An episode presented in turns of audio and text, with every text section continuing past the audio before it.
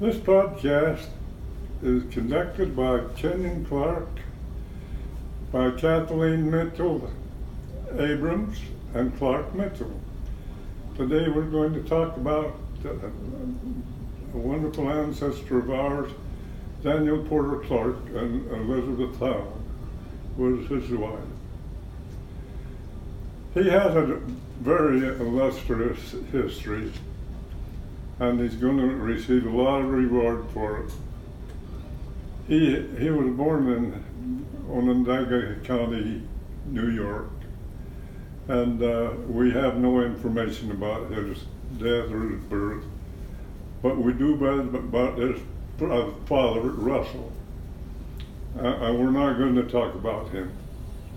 They heard the gospel, and they wondered about it, and they followed it, lived it, uh, nearly the whole family. And the record shows their children were born all the way across the United States, which indicates they went with the church wherever it went. We don't know too much about him. He may have been the father of either one of this couple that we're talking about. The children we know to be, to be born to them were Caroline Eliza, Daniel Porter, Warren Southwick, and Helen Marr. Well, Warren Southwick died very young, and so the census that I'm talking about only lists three children. It wasn't very long after her death, she had married Justice Morse, that he decided that he was going to go to Texas with Lyman Wight. He was tired of what they were doing on the trail, and so he decided he's going to Texas. But the four children of Clark, decided on their own that they were going to go west with the church, which they did, and that's where their history lies. Well, at the time of Elizabeth Morse's death, they belonged to the Ramus branch in Macedonia. Elizabeth Illinois. was 41 years old. Illinois. Macedonia, Illinois. Yeah, Macedonia, Illinois. That's not very far away from from uh, Nauvoo. Well, Helen Mar was baptized in 1837, but we find no exact date for Daniel's baptism. Daniel had been in love with a young school teacher, and they had decided to get married this summer, so he was lettering hard to take on this added responsibility. The wife, Daniel Porter Clark, Sarah Melissa Hakes, was the daughter of Whedon trying to get preparations together. And uh, they made six miles the first day. Wow. The Camp of Israel was designated the Camp of Israel. It began its advance on the first day of March. And the day of starting was on Sunday. Now, we all know that Sunday is not a good day for starts and anything, it being the Sabbath day. But the leadership of the camp felt that the militia and the mobs were so close behind them that they had to get out. They had to go.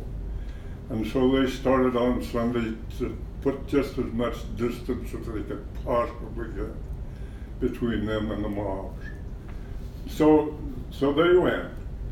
They made uh, six miles the first day, and they camped on a place called Sugar Creek. The weather was still bitter cold, with four or five inches of frozen snow on the ground. Vander Hakes and Elizabeth Amanda Beebe. She came with her parents and four sisters from the state of New York to Ohio and on to Illinois. It was here that Sarah Melissa taught school for two and a half years and where she was driven from the school by armed men threatening to kill the Mormons or drive them from the state. I have here uh, in front of me a, a copy of the patriarchal blessing of Daniel Porter Clark, and it's going to be read to us by by Kenyon. Okay, this is the was given by Patriarch Smith, the 25th of January in 1846. Brother Daniel, in the name of Jesus Christ of Nazareth, by the authority of the holy Melchizedek priesthood vested in me, lay my hands upon your head and seal upon thy father's blessing. For thou art an orphan, and thou hast a right to all the blessings of the new and everlasting covenant, because thou hast obeyed the gospel in the days of thy youth, and hast manifested a willingness to submit to the laws, rites, and regulations of the said church with a perfect heart and a willing mind, which thing is pleasing unto the Lord. And thy name is written on the book of the, of the sanctified, and thou art called to go forth in all nations of the earth, to hunt up the remnants of Jacob, and to push them together from the ends of the earth as the prophets have spoken. Thou shalt be blessed in thy labors, baptize many, and lead them to Zion with much riches. No power on earth shall stay thy hand. Thou shalt have power to confound the wise and the learned, have power to work miracles when it is necessary for the salvation of men. Thy name shall be held in honorable remembrance in the church forever and inasmuch as thou art faithful in thy calling, thou shalt inherit all of the blessings of the Redeemer's kingdom, worlds without end. For thou art the blood of Ephraim, even so. Amen. Okay. Thank you. Thank you, Kenyon. Uh, we've been told that Daniel had a good wagon in that, uh, and Oxen was able to pretty well uh, prepare for his, his own family's journey. But along the way, he acquired the, uh, the added burden of uh, Amasa Lyman and his family. And so they had a struggle all along the way.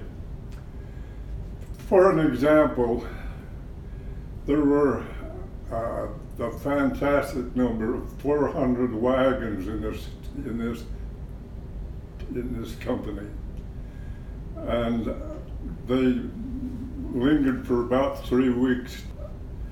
But they cleared places for tents and campfires as soon as the city had sprung up. They, they camped in a place where there was plenty of timber, and, and though they were in extreme cold, and wet. They were just ter- in, in, terrible shape. The men rolled large logs together and, and, set fire to them and kept fires going all night long, which uh, undoubtedly saved the lives of several babies at the time. They suffered and struggled until August when they were forced to abandon their plans to go to the Rocky Mountains that year. This was because of the Mormon battalion. Mormon battalion was filled up with men from from the camp of Israel at winter quarters, and so actually it turned out 600 men were taken from them who were able-bodied men and who simply were missing. And the camp had to do entirely without them. A lot of women had to do all the hard work. Yeah, I'll say. Okay. Daniel Clark's sister Helen Marr uh, gave her birth to her first child just one month to the day after landing at winter quarters and named him um, uh, Daniel Whedon. But he did not live. He, uh, he succumbed to death some two months later. And uh, a lot of other children did, uh, did too. The Mormon bowed in grief over the grave of their child according to a famous Utah sculpt, sculptor Avard Fairbanks to, to depict so realistically. The first winter was one of great privation, black canker, scurvy. Um, it's, it's painful to think about it. And times there were not enough well to take care of the sick, comfort the dying, and bury the dead. Oh, Daniel Clark had to lay away two of his sisters-in-law because they just uh, they just died and, and were buried at winter quarters. The camp was now short, 600, and uh, so they first camped on the east side of the river.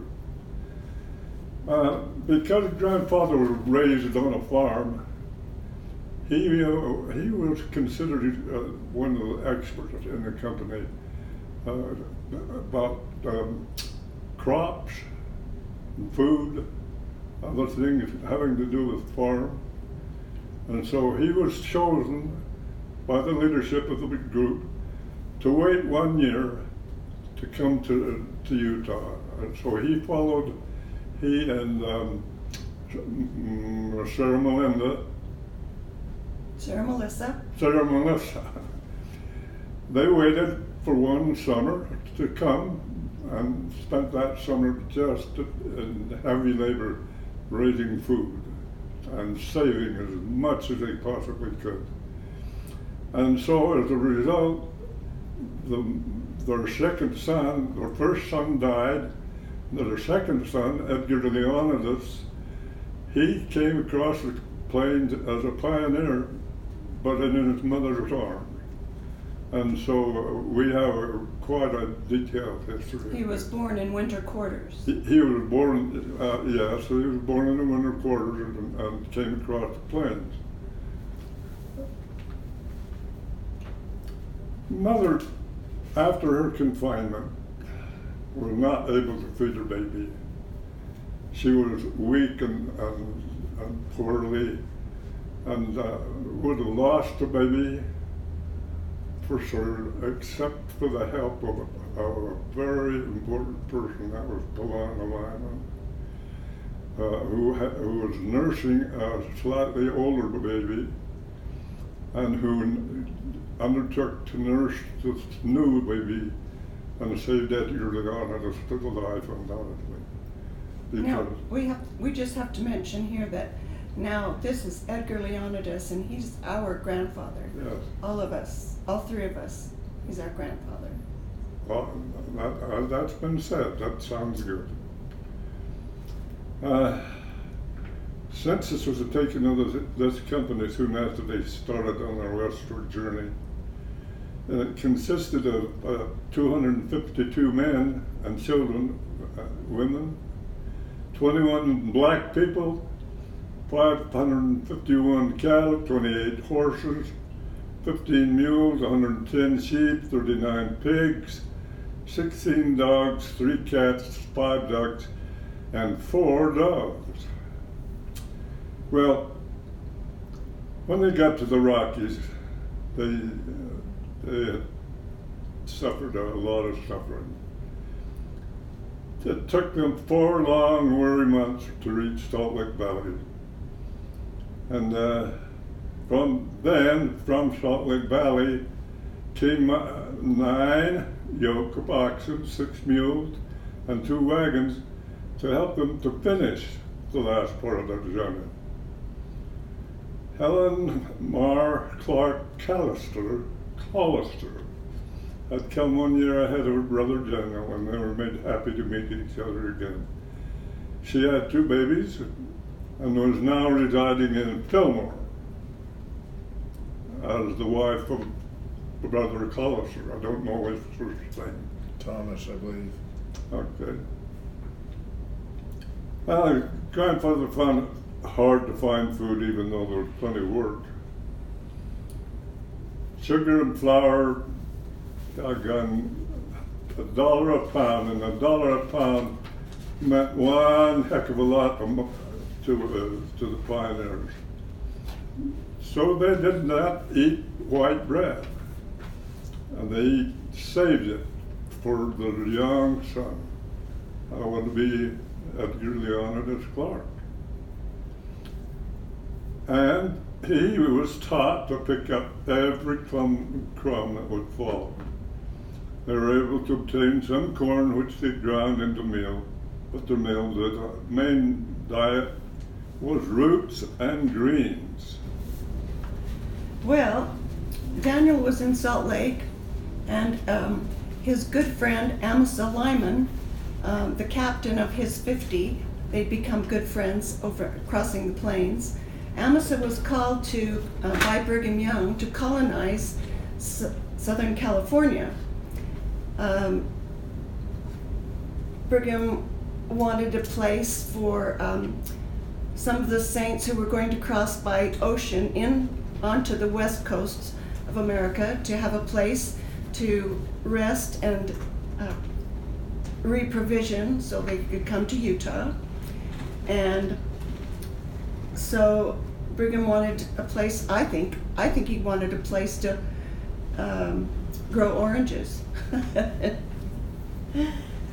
he sent Amasa, and Amasa chose Daniel Porter and several other men to go to Southern California and check check out the situation and see what it was like down there.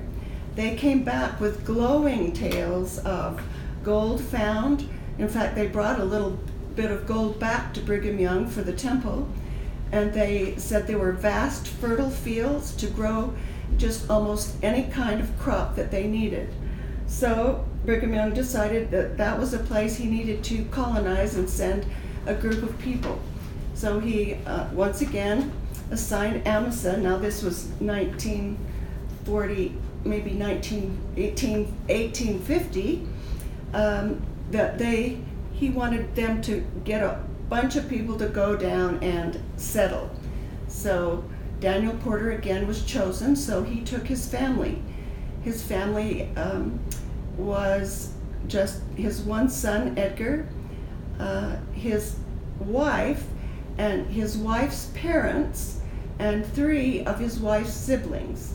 They all were in one little group and uh, went with Daniel's wagon. They had a hard time getting down there because when they started it was very, very cold. And then when they got to the desert, by that time it was very, very hot. But they were so glad to reach um, the San Bernardino Valley. They um, immediately set up um, the beginnings of a town and they grew crops and were very successful. Um, my grandfather Edgar remembers a house that was built there, um, a lovely white house with bushes and flowers, and um, it was a really, he said it was a really lovely place. Uh, I think about the, um, about that time Edgar was eight, nine, ten, and I'm sure that already he had become his father's helper in everything. He probably learned to ride a horse right then, and he learned to farm. Um, if I could remember what Kathy, we should remember Here here it at was. this point that the, the church and their membership purchased the land from uh, Spanish uh, owners. I can't remember the names unless who can. I can't remember the name, So wasn't it San Bernardino but where it they wa- were? They were in San Bernardino, Yeah. uh-huh. And they had uh, plenty of lumber up in the San Bernardino mountains to build uh, homes. They built a grist mill, and um, they harvested thousands of grains of acre, acres of grain that they could send to Salt Lake City.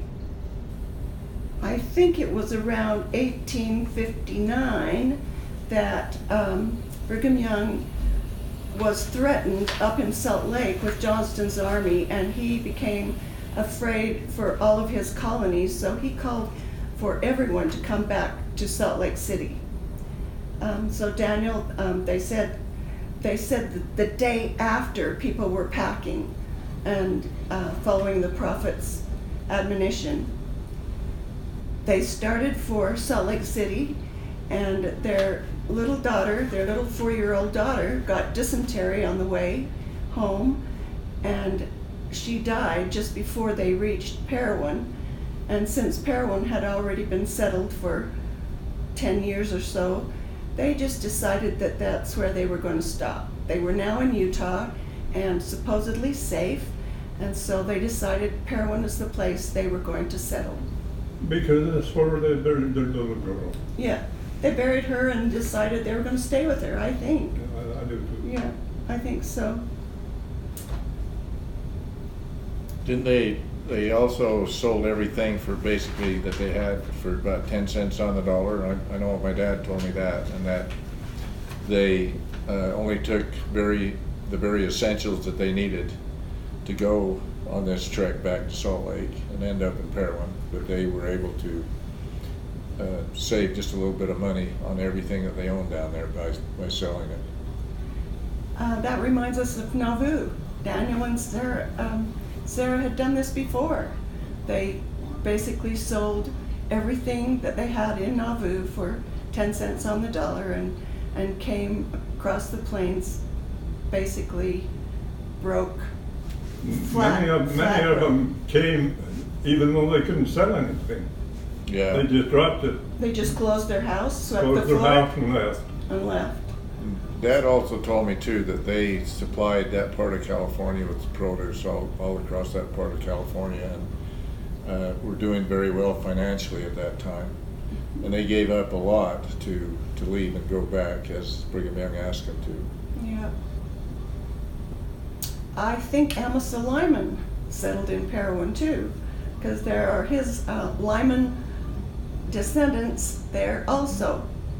And so they, um, they just stopped and started living in Parowan. Kenyon's going to tell us about Daniel's life in Parowan.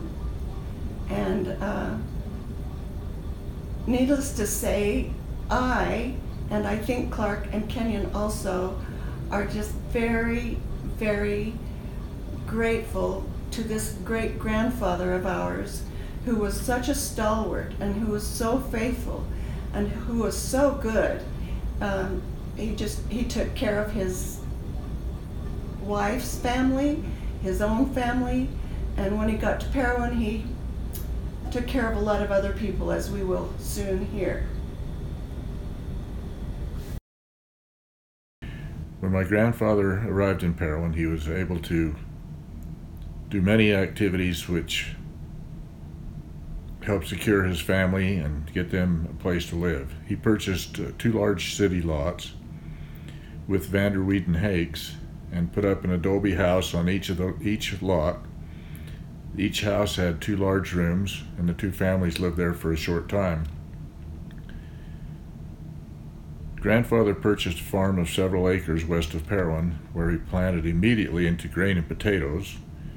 With a rotation of crops, he cultivated this land for the remainder of his life. He also put up a shingle mill on the canyon stream just south of town. He established a ranch in the mountains 10 miles away that he called the Yankee Meadow. From this ranch, he felled large white pine trees and sawed them into lumber and took most of the loads and choice pieces to Salt Lake City, where they were donated for the building of the temple. He also donated a great deal of lumber and shingles toward finishing the floors and roof of the Rock Meeting House in Parowan, now called the Old Rock Church. Improvement was grandfather's motto. He planted orchards of fruit trees back of each of his homes and planted 10 or 12 shade trees, lilacs, rose bushes, and flowers to beautify and make them attractive. No room was left for weeds. There was always space set aside for a vegetable garden at Grandpa's homes. Grandfather crossed draft horses, which were Normans and Clydesdales, with small, tough Spanish ponies that he had brought from California. The result was a larger, better, stronger animal for pulling heavy loads. He stated that he had sold a three year old Norman stallion for $1,000. A half breed Norman and Clydesdales could range from $700 up to even more, according to their style and heft. In 1878, Clark sent his son Edgar, my grandfather, back east to purchase two thoroughbred fillies, running stock from the Richard Stables, Blue Streak Grass Park, Kentucky. He paid $2,000 for them and $250 for their freight to get them out west. The first two stallions he imported were named Warfield and Winfield, improving the strength and swiftness of saddle and buggy stock. Another splendid stallion purchased by him was named Mark Livingston. Many of the fine saddle horses and race horses of today owe their heritage to this noble animal. During the summers, grandfather kept all these blooded animals at his ranch in the mountains, and he and his sons milked as high as 50 cows and made cheese and butter. The cheese weighed from 40 to 50 pounds apiece. All surplus butter was pounded down in five gallon cans, covered with a layer of salt, and sealed for the winter. He never sold any of this because he gave it to the needy. Grandfather served as sheriff of Iron County for 10 or 12 years. He was very active in the church and very active in church work. He was appointed a member of the High Council on the 29th of November, 1859, and he held this position for many years. At one time, he was the chairman of a committee that gave the Indians a feast of meat, potatoes, and beets. When they had finished eating, the captain of the Panheads, the tribe of the Indians near Parowan, he and Grandpa were good friends. His name was Chief Kanarra. Most of his work in the church was heading committees for the benefit of poor and the sick. Grandfather was a practical doctor. He knew the medicinal properties of all the wild herbs that grew in the canyons or along the hillsides in Parowan.